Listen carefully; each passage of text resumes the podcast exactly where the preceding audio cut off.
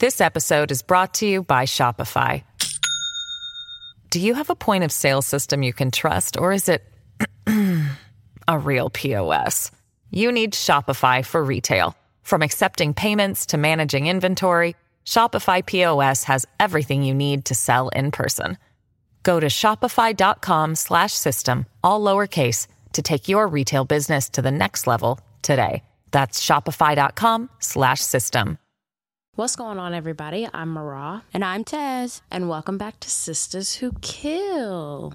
Is love enough to keep us together?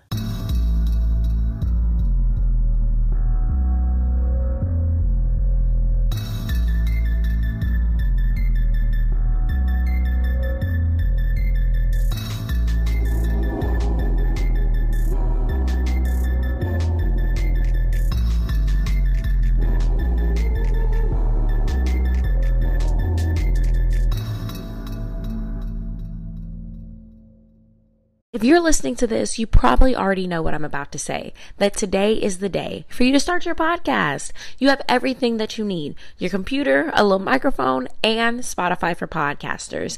It is the all in one platform where you can host, edit, and record your podcast and distribute it everywhere. Where you're listening right now, you can have your podcast there. I promise, for real. And it's free. And you can make some money off of your podcast for free. Free money. Free money is out there. Just go get it by starting your podcast today.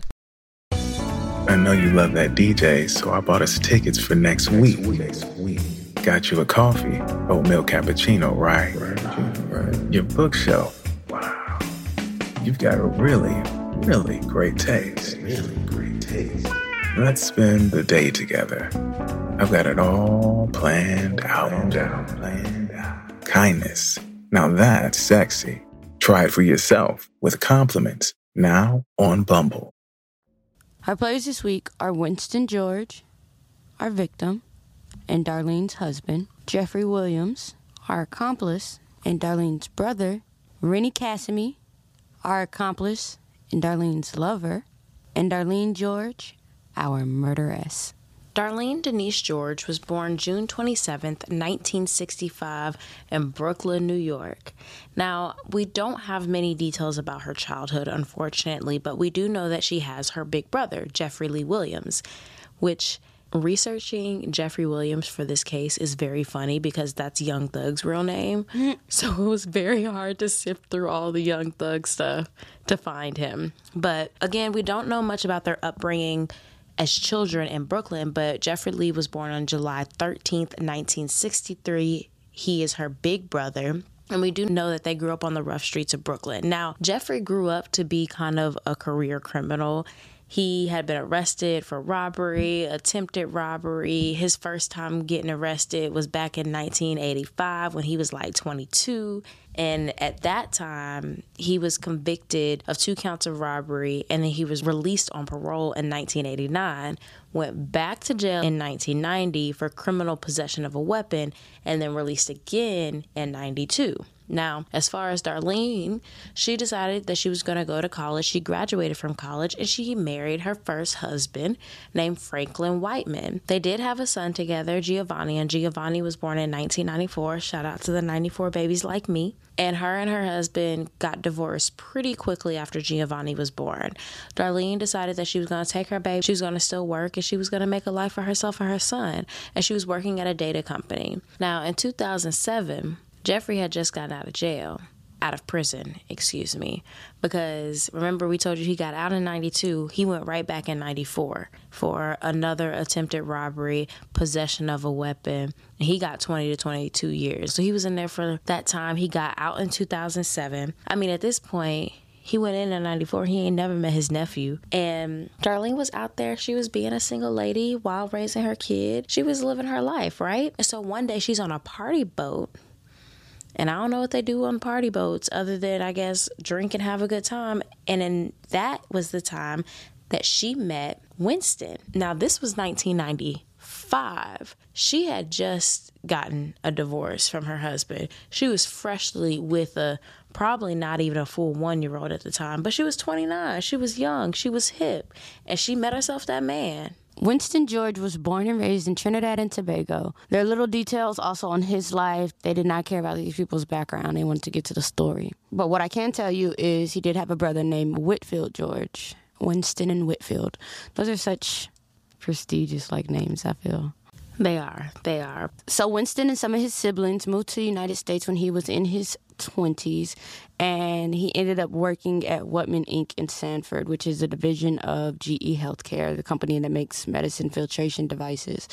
And he worked as a maintenance tech, and he worked a second shift. Now, his HR manager said that he was just a very, very nice man. He was responsible for the production operations and was a great employee, all that jazz, right? Winston was previously married, and even his ex wife described him as a hardworking, dedicated family man who sent money home to his mother every month and to his native country in Trinidad. So, you know, he was a provider. He here to take care of his people, you know what I mean? Winston and Darlene they met on a party boat. At the time, she was a 29 year old single mom to a one year old, and she had just divorced her first husband. Winston was excited about her, though. Like, he'd had this new, refreshed energy about love. He was introducing her to his family members, and they were happy to see him like that. And it's like, oh, he done brought a girl home. Check him out.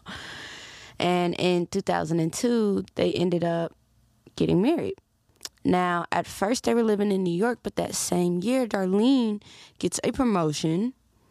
And with this promotion, they transferred her to an office in South Portland. So, not Portland, Oregon, but Portland, Maine.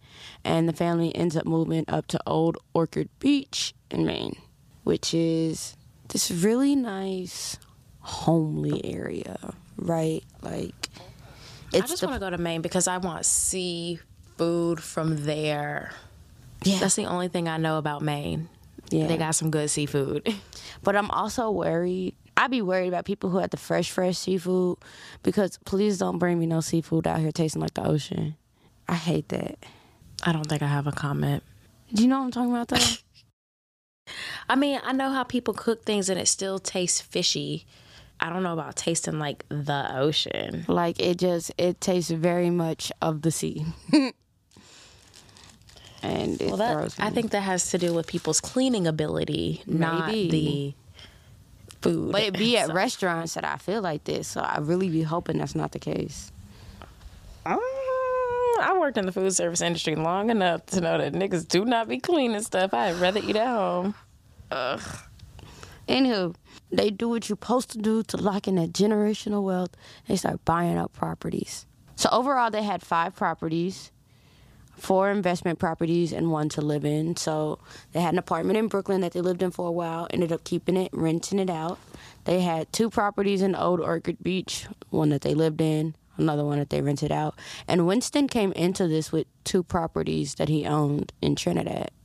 Now, we could only find statements from the tenant who lived in Maine, and she says she didn't necessarily know much about their personal life, you know. This was very much a landlord tenant type of relationship, but what she did know was that Darlene was very outgoing and described Winston as a quiet but pleasant person. And the neighbors kind of described them as the same, you know? They were nothing to make us think about, no gossipy story to tell. They were just a regular happy family. Yeah, and it was seeming that way. Even Giovanni was started calling Winston Pop after a while. And from what I can understand is that was pretty much the only father that Giovanni knew. I mean, they met when he was at least one, if not just a few months old. They were very close and they hit it off very quickly. It only made sense that Giovanni was very close to his stepfather. Now, Winston, he was working, working, and he was working all the time to the point where he was working, but he wasn't working, if you know what I'm saying. Actually, he was working. He was working with a coworker named Amy Casey, and Amy Casey was married, and they was working together, working real hard. Mm, gotta putting in real work. Listen, you got to work. Watch these work wives because they're gonna turn into your real wife real quick, or they'll just have you cheat on your wife, which was what he did. It was known that he was out spending time with Amy no one knows if they actually had and did the do, but it's pretty safe to say that they did. They started going on dates together. They were going to the beach. They would go out to restaurants. They would go for long walks in the park and talk on weekends. They would go to the club together. They would drink and listen to music. And see, this is the problem. Both of them were freshly divorced and got together. Really, probably they both should have just started dating instead of get jumping into another marriage. But Mm-mm. I can save that for later. So, in 2008, the couple is starting to really have problems. And it makes sense, right? Like, he's out. She's got a thing on the side. Oh, yeah, she sure does. Let me tell you. So she's going on. Doo doop, doo doop. We both know that it's wrong. But what? But it's much too strong. So strong, Darlene has been having an affair with this man. His name is Rennie. She has been having an affair with this man named Rennie Cassimy for 10 years. That's right, before she was even married to this man. When she was married to her ex husband, she was having a thing going on with this man named Rennie. Now, Rennie was also married at the time that they started their affair. I mean, this is just a whole bunch of married folks there's a whole bunch of married folks getting together and being nasty mm-hmm. and doing it with all each other. And it really seemed like nothing stopped them from being together. So, not her first husband, not his first wife, not her second husband. And when the family moved to Maine, Randy's wife was still in Trinidad and Tobago. So, he didn't care at all, anyways. Now, Rennie was born on November 9th, 1960, in Trinidad and Tobago, and we don't know much about his childhood, but we do know that him and his siblings did move to New York with his parents in the 90s because, of course, they wanted a better life. And that is where a lot of people from the islands came. They came to New York. When Darlene moved up to Maine with her second husband that she's supposed to be so in love with, she was still making plans and finding ways to still hang out with Rennie. Rennie would stay at some motels. Darlene would come over. Darlene would go down to New York and say that she was checking on the apartments. And of course, she would see him. I heard that he was a tenant at one point, and sometimes if he was late on his rent, it really didn't matter. All he had to do was make up for it in other ways. Mm. You know what I'm saying? Their affair had been going on for a while, but around 2004, 2005, Rennie found out, found out that he got diagnosed with HIV, and it really didn't slow them down. She was still pressed to go see him. I just really hope and, she was being safe. Well, I don't see anything that says that she Ever is HIV positive. It. Yeah. Right. So, and there's a whole bunch of questioning of what we'll get to it later, but still she loved talking to Rennie. She would talk to Rennie about anything and everything that was going on. And one of the main things she that she always brought up is about how Winston is getting on her nerves and Winston can't do nothing right. And she just wants to get rid of him. And, you know, if they get a divorce though, what's gonna happen with all the properties? Because it's a lot they got a lot of things to split now, you know? Darlene is complaining to Rennie all about everything. And, you know, at first, Rennie is like, well, you know, maybe you can set him up so that he can go to prison and maybe you can, like, plant some weed, plant some cocaine in the car. Remember, this is early 2000s. So, you know, that would have got you locked up for damn near life. And so he was like, maybe if you plant some drugs in his car, tip off the police. If something like that happens, you know, he's an immigrant just like I'm an immigrant. They're gonna send you back to the islands. And Darlene was like, No, like if something like that happens, he's gonna know it was me. I need him to like make sure that he really doesn't know that it's me. And she's like, But I feel like if I get rid of him for good, that might be the thing we need to do. And he's like, What you mean get rid of him for good? She's like, Well, we could set it up. Like maybe it looked like the house got robbed and because of that robbery he was murdered and Rennie is like, um, well, how do you plan on doing that? She's like, I mean, you can help, obviously, but you know what? My brother just got out of prison, just got out of prison doing a 20 year bid. I'm sure that he'll help me out.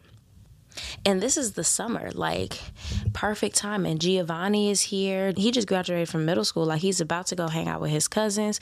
But we can really plan something out. We can really make it look like something happened. And Rennie is like, ah how you plan on making it happen again? She's like, well, listen, it's okay because I got my brother Jeffrey. So she gets them all together and tries to figure out what's going to happen.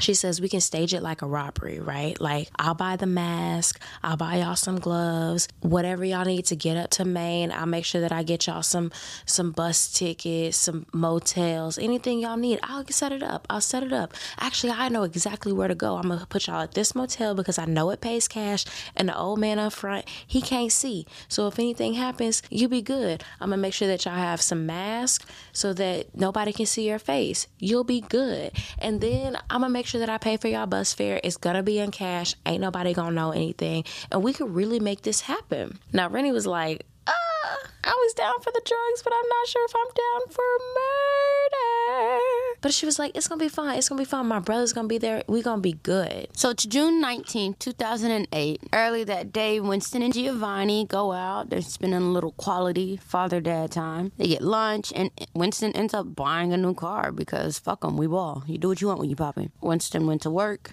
and he wasn't expected back home until around 11 p.m. or midnight. Earlier in the day, Darlene's out running her little errands and she stops by an army surplus store and she says, Oh, just what I need. She goes in there and she's like, Yeah, let me get um, two of these masks. Uh, that book bag looks cool over there. Uh, hits up some more stores, picks up some gloves, a couple of latex gloves, you know, cleaning and shit, and continues about her day she goes to the house to drop off the book bag, the mask, the gloves, and she heads back out. But I'd be goddamn if she didn't forget them damn mask in her car. So when Rennie and Jeffrey get to the house, they can't find them. And they're like, listen, we just gonna have to improvise. And they end up going to her drawers and getting them little pantyhose, putting them over their head. They got her hosiery. Mm-hmm.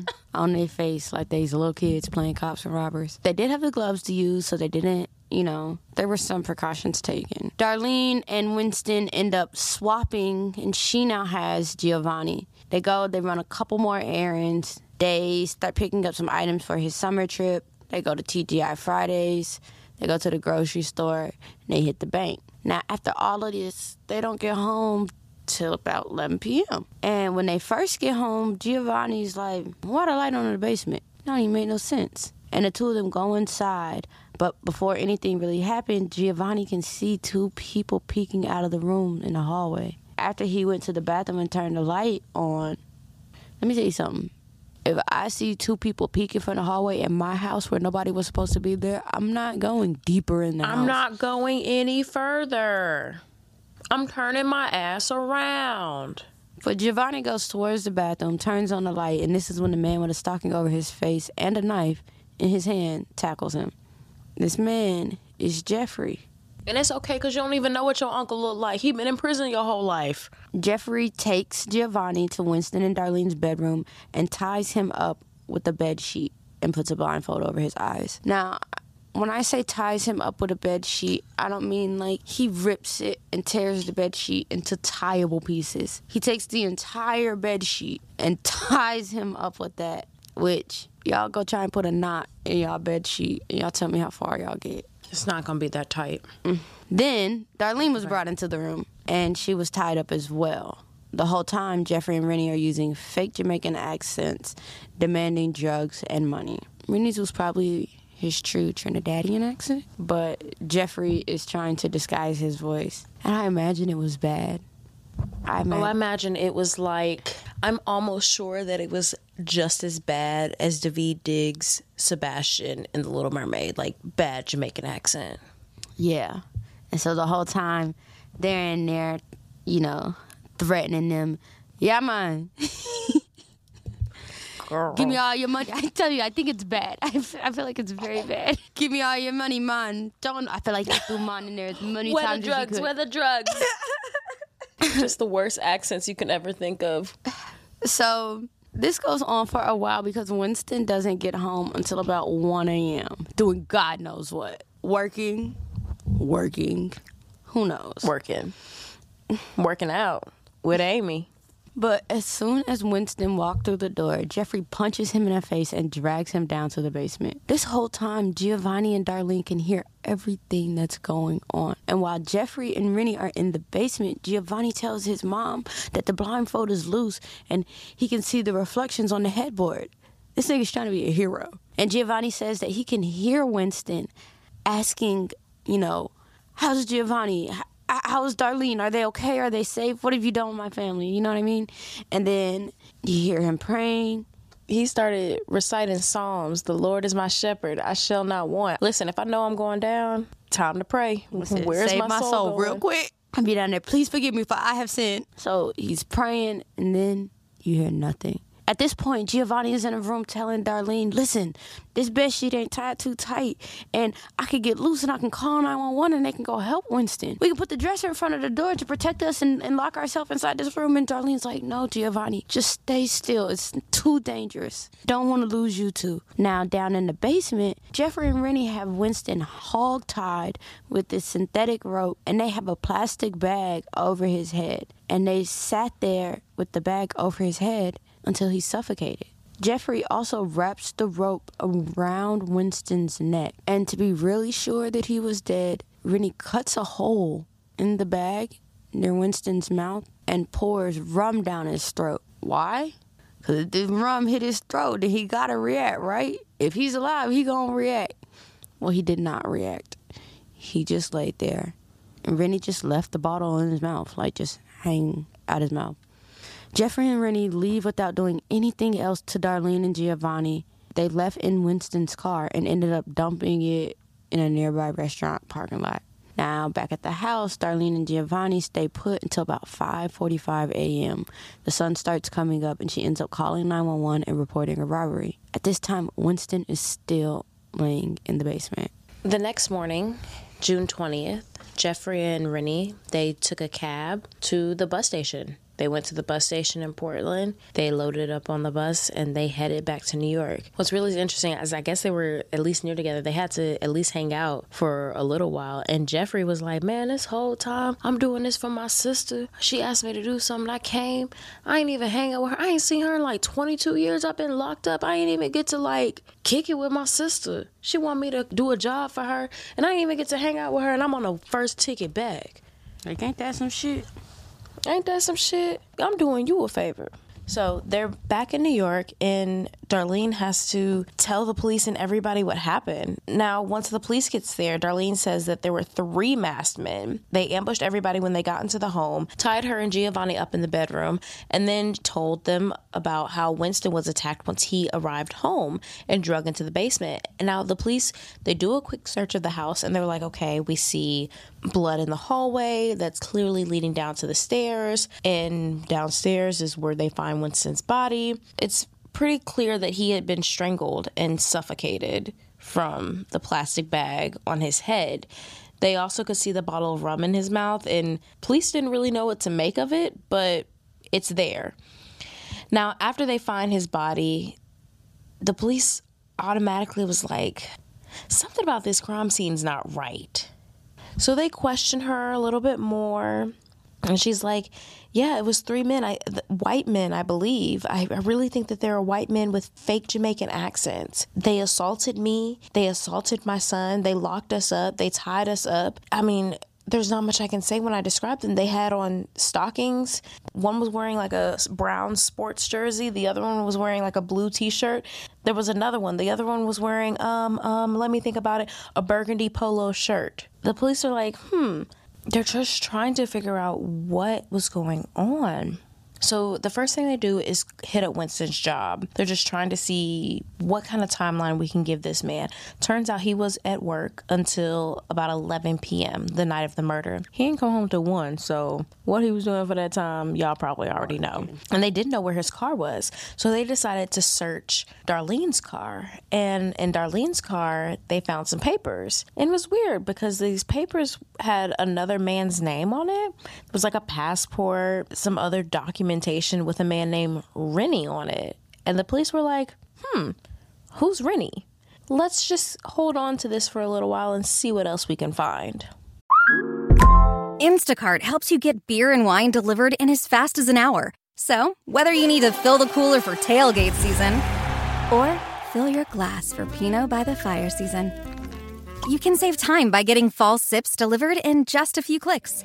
Visit instacart.com or download the app to get free delivery on your first three orders. Offer valid for a limited time. Minimum order $10. Additional terms apply. Must be 21 or over for alcohol delivery where available. Instacart. Add life to cart. I know you love that DJ, so I bought us tickets for next week. Next week. Got you a coffee, oatmeal cappuccino, right? Right. Your bookshelf. Wow. You've got a really, really great taste. Really great taste. Let's spend the day together. I've got it all planned out. Planned out. Planned out. Kindness. Now that's sexy. Try it for yourself with compliments now on Bumble. Streaming October 6th on Paramount Plus. First place I learned about death was a pet cemetery. Dead things buried in that land would come back. There's something else. Something's wrong with Timmy. He needs time to adjust. That's not Timmy. Something's talking through him. Sometimes dead is better. Pet Sematary, Bloodlines, rated R. Streaming only on Paramount Plus. The police make it to the house. They look at the crime scene, and the house is kind of trashed. Looks like people have ransacked the place. And when you look down the stairs, there is blood going all the way down the stairs to the basement. You look on the landing, there's more blood. It looks pretty bad in here. They again find Winston with the bottle of rum right leaning up against his mouth. It's it's looking real crazy. Like where I said, the car is not at the house, and so they start canvassing local area and they find it in the parking lot of a restaurant, Captain Galley's, which is about a mile from the house. Police learned that the two men who got out of the car ended up getting a cab and they found a cab driver who told them that he took them to a bus stop in Portland. Now, how did the cab driver recognize these people? Because they were black. They stuck out like sore thumbs. This is the type of area that they're in. Not only are they black, but they're out here looking very New York like FUBU jerseys, one of them niggas jerseys, hat with do rag underneath. Like they're looking very streetwear in these nice, nice area of Portland, Maine. Like they're sticking out. And so the cab driver is like, yeah, these two black guys got in here when I took them to a bus stop in Portland. Using the surveillance videos from the bus station, they got cameras everywhere. They watch the footage, they watch the footage, and finally they see Jeffrey and Rennie getting to Portland by bus around 4 p.m. on the day of the murder. The next morning at 8:30, they were seen getting back on the bus. They've approximated that Winston died around 2:45 in the morning. So then they're like, okay, let's see who all was on this bus. They looked at the manifest and they see two names that link back to Darlene and Winston. Jeffrey Williams and Rennie Casimir. The cops are, of course, looking for them, and the cops end up picking up Rennie, and they're still out searching for Jeffrey. Rennie was found at his apartment that uh, Winston and Darlene owned. He tried to run, but they caught him. And at this time, Darlene is still not yet a suspect. She was there. She was tied up, you know? Of course, we're not looking at her. They question Rennie, and he's a little silent at first. Then they get Jeffrey in there. Jeffrey is like, I'm not telling on my sister. You know, once the cops are like, it was Jeffrey and Rennie who did this, they go to Darlene with that. And Darlene is like, Are you kidding me? And they was like, Yeah, did you know they were in town? And she was like, I had absolutely no idea they were in town. And he was like, Yeah, do you know what I want to set you and your husband up? I have no idea why they would want to hurt me and my family. I've been nothing but good to these people. And she was like, I just, I can't take it. And they're like, It's okay, ma'am. You know, we're going to help you fight this. We just need you to testify as a witness and help us put him up for good. And she's like, Of course, whatever you need. And you know, she got money from his insurance. So he had like $73,000 in life insurance. And then he also had a 401k. But it's very much like she wasn't in it for the insurance money, it's giving the properties and the other stuff. It seems like he already had a life insurance policy before they got together. Like this was a long standing policy. Now, Darlene was subpoenaed to come before a grand jury on July 7th, 2008. and on September 2nd, 2008. Both times, you know, she was tes- she was set to testify and be a witness about the home invasion and about her husband being murdered. Now, in her testimony, she said that she had no idea that Jeffrey and Rennie were even in town. She had no idea that they made it up to Maine during the time of the murder. She denied that she ever had any type of romantic relationship with Rennie, not before, not after, not never. She said Rennie was just a friend. And the thing was, Rennie was an immigrant that didn't read very well. He wasn't good at writing. English was not his strong suit. So they were good friends and she would help him with anything he needed, like legal documents. So, of course, she found his passport because she's helping him to fill out all those legal documents that he could not understand, basically acting as his proxy. Now, at each of those hearings, she was not informed of her right to not answer questions.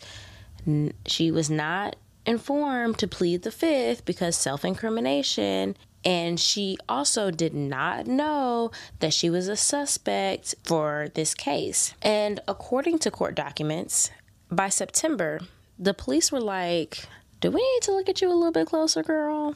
On September 5th, Rennie and Jeffrey, they were indicted for intentional or knowing murder, depraved indifference murder, and they both pled not guilty. Now, after this happened, the police started looking at phone records and they realized, hold on, girl, the phone records don't lie. And the phone records are saying that all three of y'all were in cahoots chit chatting it up the day before the murder, a week before the murder, the day of the murder. It's given that you knew a little something something. So they were like, hold on, this is enough for an arrest. So on March 4th, 2009, Darlene was charged with conspiracy to commit murder, intentional or knowing murder, depraved indifference, murder of the victim. And Jeffrey and Rennie they got another charge added to their case, which was conspiracy to commit murder. Because at this point, like we sitting here and we planning it, right? Right. So she was charged on March 4th. They locked her up on March 6th. She pled not guilty. But after she was arrested, the state filed a notice of joinder because they wanted to try all of them together. On August 3rd of 2009, Jeffrey filed a motion to sever the trials on grounds of Darlene's statements that were made pre-conspiracy. So, Darlene's statements to the officer on the morning of the murder, Darlene's grand jury testimony, all of that he was like, I'm not trying to be tried by the same jury as her. So even if you want to do one trial, give me my own jury. And the judge was like, okay, I'm not going to separate it, but I will give you your own jury. And with that, Darlene's statement to the police were allowed to be introduced in the trial. And so the cops are like, listen, somebody's got to talk. If I had to bet, I'm going to go with Rennie over Jeffrey because that's her brother. He's going to hold it down. Rennie's the loose end. Rennie's the third wheel in this situation. So let's push on him some more. And Rennie took the fucking bait. He told them that he and Darlene had been having an affair for more than 10 years, long before she even married Winston. He said Darlene knew that Winston was cheating on her too, and even though she was doing it, she didn't like that it was being done to her. Because in her mind, Winston could leave her for her mistress and take all of his property with him. So she had to lock that down. That's what was most important here. Not locking down her man, but locking around her assets. I mean, I hear you. There's that a... her head was in the right place. I hear you. there are other ways to go about it. I feel like Rennie's original plan was still better. Yeah. At least everybody stayed alive. Right. As they're getting more information out of Rennie, he tells them that the murder was planned a week before when Darlene went to Brooklyn to see him. He said Jeffrey was over there too, and Rennie said that she paid for everything the bus rides, the motels, the equipment that they used to get it done. They didn't have to get anything. She bought it all. And she told Rennie and Jeffrey to tie her and Giovanni up. Rennie said he agreed to setting Winston up for drugs or something, but murder was never supposed to be part of the plan. Rennie is facing life in prison and or deportation back to his home country so after a few months of jail, Rennie decides, I'm gonna take the plea. Rennie he takes a plea deal, and as part of this, he has to testify on his involvement in the crime and on their involvement in the crime during their trial, and he'll get a lighter sentence. On January 26 of 2010, they dropped the murder charge against him. He pleaded guilty to conspiracy to commit murder. They recommended that he get a sentence, a eight-year sentence, and be deported back to Trinidad and Tobago. Now, Jeffrey and Darlene, they was like, "Nah, play no. We gonna hold this out till trial." Take that shit to trial, bitch. Take that shit to trial, bitch. Take that shit to trial, bitch. Take that shit to trial. So it's June of 2010 and trial is underway. Now, Rennie, he has to testify because that's part of his deal. Jeffrey chose to testify and take the stand on his behalf, and Darlene, she did not take that right, which I never would. I feel like I might. I just be wanting to say my piece. But see, I just know me. Yeah, no, I don't think it's a good idea for you. I see exactly why you're doing it. but see, like last week's case, it would be very hard for me to hold my tongue, and then I would look crazy Absolutely. from behind this, uh, from behind the defense table, cussing out all the damn witnesses. They'd be like, "Get her out of here! Me, get me out of here!" I just don't need to be. I just don't need to be on trial for I murder. I don't want to be at this stupid shit. No way. Exactly. I don't need to be on trial for murder. But anyways, back to this murder. Rennie, he took the stand and baby, he was telling it all. He told in great detail about how just before the murder, like two months before the murder, Darlene and Rennie, they were hanging out. They were together. Hell, you might have even said that they were in love. They went on a whole vacation to Trinidad and Tobago to his home country. He said his wife lived in Trinidad and Tobago, and you know, he was in the country kind of roaming free, doing what he wanted. He had plenty of girlfriends. I heard an article call him a gigolo, and I don't think I would call him a gigolo. I heard it was a self-proclaimed gigolo. Oh, well, you know what? This is that time the song I'm a gigolo, spending lots of dough. so maybe he was self proclaimed, but he is not my definition of a gigolo. He tells the jury that Winston's murder was 100% Darlene's idea. He said that about a week before it happened, like we know, the three of them sat down and they had a conversation, discussed the details, and that he initially wanted to just plant drugs on him because he knows the risk of drugs in America and the possibility of somebody that is an immigrant getting deported back to their home country. He knows that risk very well. But he said at that conversation, Darlene was adamant that it had to be a robbery and murder. She provided everything that they needed cash money for travel, rope, a detailed plan. She planned that day down to the T. Rennie said that she said that she wanted him to go, that she wanted him out, and she told him that she wanted all of the property. He continued to testify. He told the courts that he knew that Jeffrey was going to stage a home invasion and fake like they were looking for drugs and money. He knew everything. He pretty much testified every single detail that happened that night at the home. He even revealed that Darlene wasn't even tied up like that. They only pretended to tie her up. She actually was very loose, and Giovanni, they actually tied up. And once Giovanni had the blindfold on, Darlene was able to walk around. She was able to move freely. And sometimes she did. One of the things that Rennie said was he did not touch Winston in terms of like killing him. Like Jeffrey was definitely the muscle in this. He was the one that punched him in the face. He's the one that held the bag over his head. He's the one that hogtied him. I don't know how to hogtie. I don't know how to hog tie people. What would I hog tie?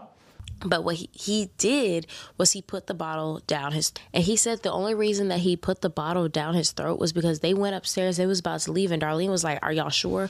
Are y'all sure he's dead? And he was like, Uh, let me go check, I guess. And so that's when he went down to check with the rum bottle. Which I'm like, not a pulse, but rum. Rum will do the trick. Right. Now he's up on the stand talking about his and Darlene's relationship, talking about how they've been having an affair for more than a decade. Even she moved from New York to Maine. That couldn't stop their love. He traveled to Maine and she came back to New York. anything they had to do to keep it working, you know. When she went back to New York, it was an easy cover. Visiting family, I'm checking on the property, you know, things that needed to be done anyways. Perfect alibi. He also said that he spoke to Darlene every day, multiple times a day. That was his boo. And this was true. Like, even during the investigation, the officers listened to hours and hours of their phone conversations and not just from her cell phone, from her work phone. And then the company calls were recorded. So they've got call dates from April 2008 up until the time of the murder. Most of these days, Rennie was the first person she talked to. Rennie even explains that he even told Darlene that he had HIV, and you know that's not um an easy thing for everybody to deal with. But even still, she stuck by him, which you know he's like, listen, this is how deep this affair was. Couldn't nothing keep us apart. Leanne Zania, the assistant attorney general, goes on to describe the injuries that Winston had at the time of his death. She says he was cut repeatedly in the head with a knife, a knife that came from his own kitchen, by the way, like the little block set. These were the knives that he was cut with. He was hogtied from his ankles to his neck and strangled. A plastic bag was placed over his head and clenched tightly, suffocating him, and an empty rum bottle was lodged into his throat. Darlene didn't testify, and her grand jury testimony was read aloud in court. And in that testimony, she denies having any type of romantic or sexual relationship with Rennie, which probably isn't going well for her right now. And she says that her and Rennie were just close. They were friends. She was helping him with some issues he was having. He couldn't read English, you know? She was adamant that she had no idea that her brother or her lover were coming to Maine on the day of the murder. And she stuck to the story about the three white men who ambushed her and her son that night. Also, in this grand jury testimony, she talks about her marriage to Winston and said that her and Winston had a good, solid marriage. And at the time of his death, she was already seeing a fertility expert because she wanted to give him a baby. I don't know how people do it. Have their baby years later, like a 13 year old, and then start over. People do it. It also really depends. Like, yeah, some people you be have the like, they're about kid to leave me. I need another baby, but But also, like, if you had a kid young, Mm-hmm. and sometimes people that have like older kids, the young kid that just comes along as a oops baby, and it's like, dang, I didn't even know they got was still working in here. and just wanted to have that with the Like new I've even seen married couples that like their kids are about to graduate and then they have a oops baby and they're like, damn, Mm-hmm. we got to start from the beginning. Didn't even know we was fully functional still. So sorry for you. I know that's why I'm telling you I'm gonna start popping them all out at once and then we're closing up shop. Okay. Listen, now we closing up shop before it was as many as I could have. Now, the prosecution, they had a different theory. They said that Darlene was working under two motives. The first one was listen, she was worried that Winston was going to file for divorce. He files for divorce, he is going to have sole control over most of, if not all, of the properties. She couldn't have that. Number two, she knew that he was cheating. And that was a no go for her. The prosecution claimed that Darlene devised a quote, an elaborate plot to kill Winston George and disguise the crime as a home invasion. So the prosecution was like, listen, jury, we've got the cell phone records that show that they were in contact. This grand jury testimony, the one that she read, you mean the one that was read, the one that she said before she found out that she was being arrested when she was still lying to everybody, that says that she had no idea that her brother and Rennie were in town. And these cell phone records clearly prove that she has a very good idea that her brother and Rennie are in town. Oh, you mean the tickets that were bought in cash that we can see her brother and Rennie getting on and off the Greyhound? And they said, listen, one of the big things was this relationship with Miss Amy Casey. It was his work wife, but they were having more like a boyfriend girlfriend type of relationship. He was staying late. She was coming to visit him on his shift. He was going on her shift. They were going on dates. We told y'all going out to eat, doing all the things. I mean, she was out in Trinidad and Tobago with her man, so he was out at the club with his. Lisa, remember that's the assistant attorney general. She showed a picture of Winston to Amy. And Amy was on the stand and she just started crying because, like, her man, her man is gone. And she said that she loved him and she was just really hoping, both of them were hoping that they would divorce their spouses and they were going to run away with each other. What is up with these mistresses on the stand? Ah! So she's telling the jury we were meant to be together and we had plans That's to wild. be together. That's honestly wild that she blew up her spot on the stand, still married. Like, because you can't get with him now. Right. And she said that one time Darlene did call her phone trying to confront her. But it just so happened the time when Darlene called, Amy's husband picked up the phone. So they were still in the green, they were still in the clear. The next person to take the stand, which was the saddest of this time, was Giovanni. He was the star witness. He heard everything and he saw a lot, even though he was partially blindfolded. At this point, he was living in a foster home in Old Orchard Beach and he had just finished his sophomore year of high school. So, for the past two years, he had been in foster care. Giovanni testified that him and his stepdad went out to lunch on June 19th because they had plans. Giovanni was supposed to go and leave for the summer and be in New York and be with his cousins. That was supposed to be the plan the whole time. His stepdad, he was with Winston when he went to go buy the car and he was with his mom when Winston decided when Winston had to go off to go to work that evening. Now that night, he tells them everything.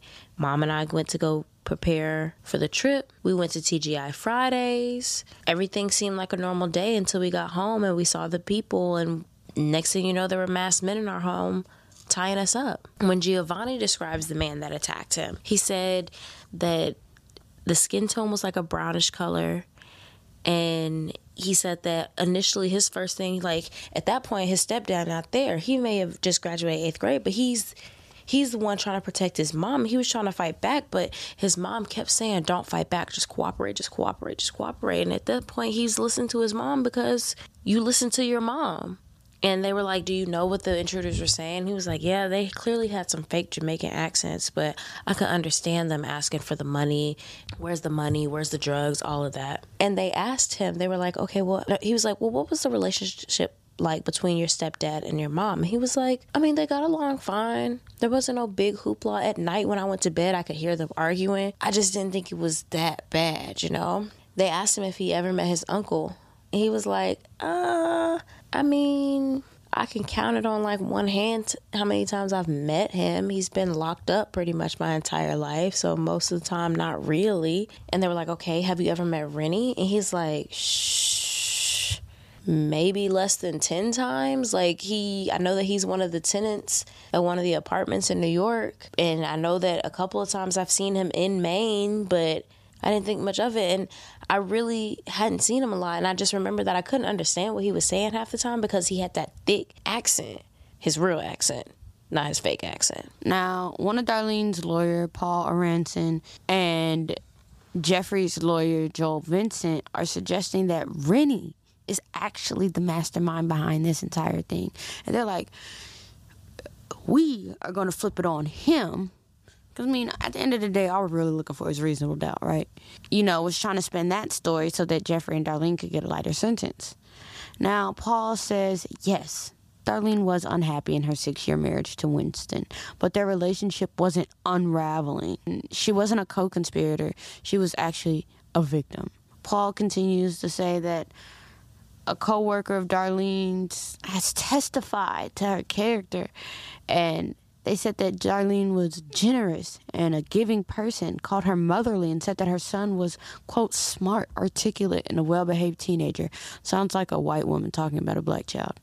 We always get articulate. Like, the defense asked the jurors to please be fair to their clients and to use, quote, common sense.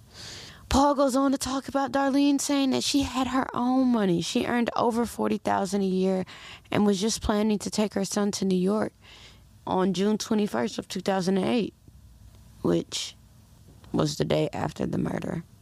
He also said that the way the prosecution characterized Rennie and Darlene's relationship was inaccurate.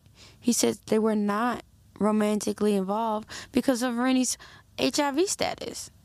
He asked the jury if Darlene got Rennie to murder her husband, why didn't she promise Rennie something in return? Rennie is this quote unquote gigolo. That's what he told the court. You got an array of girlfriends over the years. You don't need Darlene for sex. That's not what this situation was. He was taking advantage of Darlene and her generosity and was using her. Ever since she found out that he was HIV positive, she's been helping him find a better diet, buying him clothes, helping him learn how to read, like all of this stuff, you know, just trying to care for him. And this is her payback? This the thanks she gets? Now, he also said that the state's idea that Darlene was just trying to get the property, that wasn't true. According to Darlene's lawyers, there was that property had no equity really what was there to gain. The lawyer was like, listen, these homes, they were in poor condition. There is absolutely no financial motive. I mean, the insurance policy is $37,000. It's not really a huge thing. Yeah, he got a 401k, but he wasn't near retirement. So it's not like his 401k was fat. You know what I'm saying? They even called up the couple's old realtor. The realtor's name was Ann Cohen. Ann was like, I've been this couple's realtor for quite a while, and they never mentioned to me that they plan to sell. They never discussed the current value of their home. So there's no real reason for us to think that they planned on getting rid of it. Her lawyers also claimed that Rennie's story was very inconsistent and it had constantly been changing. One of the things was the phone calls didn't completely match up to what Rennie said that him and Darlene they were driving to Brooklyn and they picked up Jeffrey in Long Island along the way. But of course, the court records didn't say that, and, and the bus ticket said something different. So, those little discrepancies, they were really trying to hang up on Rennie. And one of the main things that her lawyer said was like, listen, Rennie just told y'all what y'all wanted to hear. He wanted a sweetheart deal. Basically, he knew that he was getting life in prison and he was trying his damnedest to get as little jail time as he could. And if he had to go back to Trinidad and Tobago, fine. At least he wouldn't be in the U.S. prison for the rest of his life.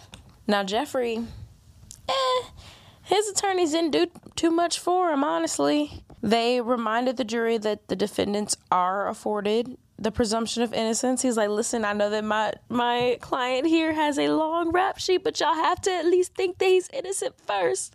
Y'all can't just start assuming stuff just because y'all see that he's only spent, I don't know, his childhood years and five adult years out of, outside of the prison walls. They said, listen, y'all need to make sure that you made this decision beyond a reasonable doubt. According to Jeffrey, he went to Maine with plans to see his sister. He wanted to hang out with his sister. He was trying to pick up some odd jobs. She said that she needed work done around the house. So he was like, Great, I need money. That sounds like a wonderful plan. And when he got up there, it seemed like plans changed, but he had no idea that this was what he was going up to Maine to do. He said that he actually was at the hotel room with Rennie, and Rennie was getting upset. It was Rennie that was upset because she ain't come by to see him. And of course, they're lovers.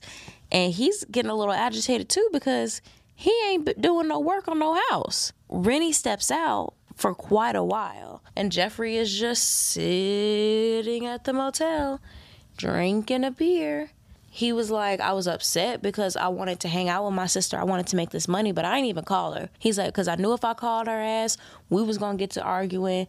And I love my sister, and it just, I just wanted to have this beer and call it a freaking night. And he said the next morning she ain't have no work for him, so the next morning he got up, he went back to New York. The jury found both Darlene and Jeffrey guilty of murder and conspiracy to commit murder. Now, I don't know if I told you guys this, but Winston was murdered the day before his birthday. That's why he bought that car. He said, Happy birthday to me. Yeah, a birthday gift to himself, but he died the day before his birthday. And then after the trial ended, I mean, like a few weeks after the trial ended, Winston's mom ended up passing away as well. On Monday, October 4th of 2010, Darlene is sentenced to 40 years in prison for murder and 30 years for conspiracy to be served concurrently. Jeffrey was sentenced to life in prison for murder and 30 years for conspiracy to commit murder to be served concurrently. Rennie was sentenced to eight years in prison and could be released in four and a half to five years with good behavior and will probably be deported in the end. And the judge, Arthur Brennan, defended Jeffrey and Darlene's sentence by saying that Jeffrey was already a career criminal and probably severely traumatized his nephew. Darlene only got 40 years because she had no criminal record and people testified on her character as a mother, which I feel like all that testimony goes out the window once you put your son in that situation. The judge also said that he wished that Darlene and Winston would have just gotten a divorce. He said, quote, it's just such a tragedy for everybody involved that the alternative wasn't pursued. Whitfield George, remember Winston's brother, and other members of Winston's family were at the sentencing. Whitfield said that Jeffrey was a guy who put hands on his brother. The family said that they wanted Darlene to get a longer sentence, but they're happy that she's convicted in any sense. They said, quote, what she did was wrong and she'll have to pay both ways in the court system and by God. The assistant general attorney, Leanne Zania, said she may or may not have been the individual who beat, hogtied, and suffocated Winston George, but it was her plan. She wanted him out of the picture, and under the law, she is equally responsible. Darlene, at her sentencing, did not directly say that she was innocent, but she definitely implied it. She said she didn't care about the properties. Her and her husband never fought. Their marriage wasn't about to end. She said, quote, I love my husband very much and I've done nothing but be there for him. Everything we were doing was moving forward towards a future, not to separate. Jeffrey also maintained his innocence and even went as far as to write a letter to Giovanni, who was not at the sentencing. And he said, quote, it was a shame that you had to go through all of this. I want you to know I wish you the best. Fuck you. Fuck you. Fuck you. I feel like that's where it goes for Giovanni, because what? Yeah. Because now Giovanni is in foster care. Right. How it go from tomorrow I'm supposed to go hang out with all my cousins in New York to I'm in foster care for for my entire life as a child. Y'all ripped my future away from me. Yeah. I wonder how he's doing. He's our age. Now, both of them tried to appeal. Of course, they did. They both tried to appeal in May of 2012. Ugh, Giovanni's senior year of high school. Eat my ass. Jeffrey argued that he was denied a fair trial when the court denied his motion to sever the trial. He said that the court erroneously prohibited cross examination of a cooperating witness's credibility. He said that the evidence was insufficient to support the convictions of murder and conspiracy to commit murder. And the court was like, and no. Darlene argued that the court erred when it denied her motion to suppress her grand jury testimony. I mean, girl, you ain't say nothing else. So what you expect us to say? She said that the court erred when it denied Jeffrey his motion. They, oh, because they weren't severed; they just got two different juries. Mm-hmm. So if they denied his motion, then she says that that was wrong. Girl, you should have put a motion in there. She said that the indictment was insufficient. Okay, girl. She said that the evidence didn't support the conviction of murder and conspiracy to commit murder. And she said that the state relied heavily on the testimony of a cooperating written witness, which made the conviction fundamentally unfair. Which I get what you're saying because obviously he wants a lighter sentence, but the phone records, Bookie. And so her appeal was denied. Jeffrey is now being held at the Maine State Prison. Darlene is at the Maine Correctional Women's Center in Windham, Maine, and her earliest release date is 2043. Rennie was being held at the Maine Correctional Center, and his earliest release date was March 4th, 2015. Don't know where he is now. For all I know, he's probably back in Trinidad and Tobago, but he's definitely out of prison as we all speak. And that is the story of Darlene. All right, y'all, it's time for. Well, I'm not black. I'm OJ. I ain't do it, but if I did, this is how I would have got away with it. I ain't do it, but if I did, I would never put my son through that. I don't care for what reason. Why? Alibi why my would you ass, have him there? like, and let him listen to it. It's too far. It's too far. They put a knife up to your son. and you let them do that, even if you know that they're not going to do anything to him because it's not part of the plan, why would you traumatize him like that? I remember the random trauma, mean things that people said to me in eighth grade. So you don't think that he is going to remember a knife being held up to him and the home being robbed and his stepdad whom he was extremely close to being murdered in the next room? Are you sick in the head? You didn't think that was gonna have some lasting effects? Girl, I ain't do it, but if I did, clearly Darlene has a problem and she has an addiction, and the addiction is called Island Dig. and it will get you messed up every single time. Because Island Dick don't ever care about you. And that's all I'm going to say on that. We can have further that discussion in the discussion group. I ain't do it, but if I did, I definitely would have took the deportation plan. A lot less risk if it goes south, right. which it did. So I ain't do it, but if I did, I would have made it seem like Rennie and I never had any type of relationship whatsoever other than him being a tenant. If he just murdered your husband and you know that you set it up, why is his passport in your purse? Why? Why is any of his paperwork paperwork in your purse? You should not have anything linking you to that man at all. And finding Rennie is how they found your brother. right. They found your brother through Rennie. So you could have actually found a way to get rid to get away with this if you did not have the paperwork for the man that murdered your husband. I didn't do it, but if I did, you got that list. You check it twice. How you gonna forget that mask there? Because it probably made it a lot easier to identify these people, and they probably, if she got it from the army surplus store, they probably could have worn it further out the house, you know, and been less recognizable. Maybe like these men in masks, not these black men. Right. Cause stocking caps, really? Cause them being black was a dead giveaway. Right. You should have put them in like dress up clothes. Something to help them blend in. You got these straight New York ass niggas in suburbia Maine and expecting them not to stick out like a sore thumb.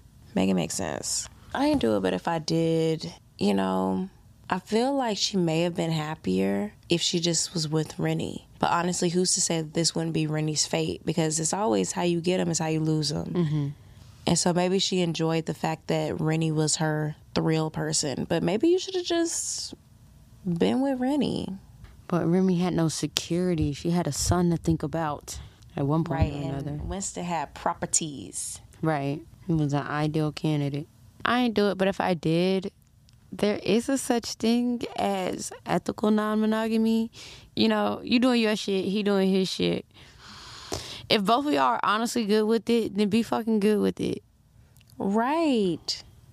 And that's why I feel like, I really feel like it may not have been ethical non monogamy, but I feel like both of them knew that stuff was up and both of them really didn't care. You know what I mean? Her. She's going on trips to Trinidad and Tobago to be with him and to hang out with him. Where was his wife when he she went when they went there? Mm.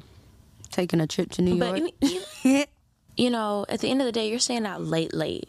I know that that's a lie. But if you're saying that you dating with Miss Amy so and so, then be with Miss Amy. Then hang out with her, and she don't even have to leave her husband either. Y'all can just fuck. you can even go on your little dates or whatever. Just don't do too much. Just don't do too much. I ain't do it, but if I did, we already said it. But I just can't believe she put her son through that. And then who's to say that that insurance policy is anything going to come to him when he turned 18 did he get those properties did he at least get the monetary part of those properties did the insurance policy that got paid out to her get given was was that given to him Did he get anything out of the deal but trauma? Your kid? You ain't care about that kid that much. Right. Don't you ever say I don't care about my kid. I love my kid. Then you wouldn't have traumatized him like this. I don't care. I don't care. Don't come yelling at me. You in prison. Parole or no parole? No parole for Darlene. For Darlene, it, it, it ain't even about Winston probably as much as it should be. It's really about you went so far to put your son in that situation. Jeffrey, he can stay there too. You was never gonna do nothing good. You've already made that decision in your mind. Yeah. I ain't do it, but if I did, I wouldn't have pulled my brother who has had all these crimes. Like, if shit went south, he stands no chance. And you took away your brother's life with that one. You already knew he ain't had no forgiveness on his side. He don't even need to be a part of this conversation because it's not gonna look good on his behalf. All right, let's go ahead and read some reviews. If you guys want to leave us a review, you can. You can do it on any platform. You can either rate us, review us. Um, if you can't do that, send us to a friend. If you don't like the show, email us and tell us that you don't like it. Don't put it out in the public. Don't be a hater. I don't have a review yet. Do you have one? I do. okay, let's hear it. This one says, Hey y'all, I'm Sade from Houston. New listener, but hooked. I just want to let y'all know that y'all are bomb. Storytelling 10 out of 10. My eight year old twins are obsessed. They always say, Mom, can you put on Sistas to Kill? And every day I tell them it's not two, it's who. anyway, they wanted me to write y'all so y'all could read it at the end of an episode, but I told them we may not get picked, but all right. We love y'all. Have a great day. XO, Sade, Cash, and Cruz. Hey. Thank you so much. And she sent a picture of her twins. They're so cute. All right, this one is from Limaloo8. It says, Great True Crime Podcast. I just started listening to this podcast and I love hearing the stories from these amazing hosts. I'm unsure if I'm welcome here since I'm not of color, but I plan to keep on supporting as I think it's a great way to learn and educate ourselves and how to be better people. Keep up the great work. You're welcome here, girl. You don't, you just, you know, don't say nothing crazy. Don't do nothing crazy. Mm-hmm. Sit, learn. And do you know that review had three stars? Why? You about to I get unwelcome. You see, you see, you see how you about to get unwelcome from being. We, we are welcoming and loving people, and now you, now I'm about to not like you. See how quickly that happened? Go in there and change your review. There's another one that is like, I just started from the very beginning and I don't know if I like the audio. Stick with us. I hope you make it this far. And I just want to know that I want you to stick with us. Our earlier episodes were rough. We know that. Please, please make it this far. Who is this that you just sent me a picture of? That's the twins on the review. Aw. They're cute. But they matching these are dunks that they're wearing. Yes, very Right? good. I'm learning. All right, y'all. If you want to keep up with us, you can. You can follow us on Twitter, Sistas Who Kill, on Instagram, Sistas Who Kill Pod, on TikTok, Sistas Who Kill Podcast, on uh, Facebook, Sistas Who Kill Podcast. There is also a discussion group, Sistas Who Kill Podcast discussion group. Anything else, friend? Talk to us, we talk back. Bye.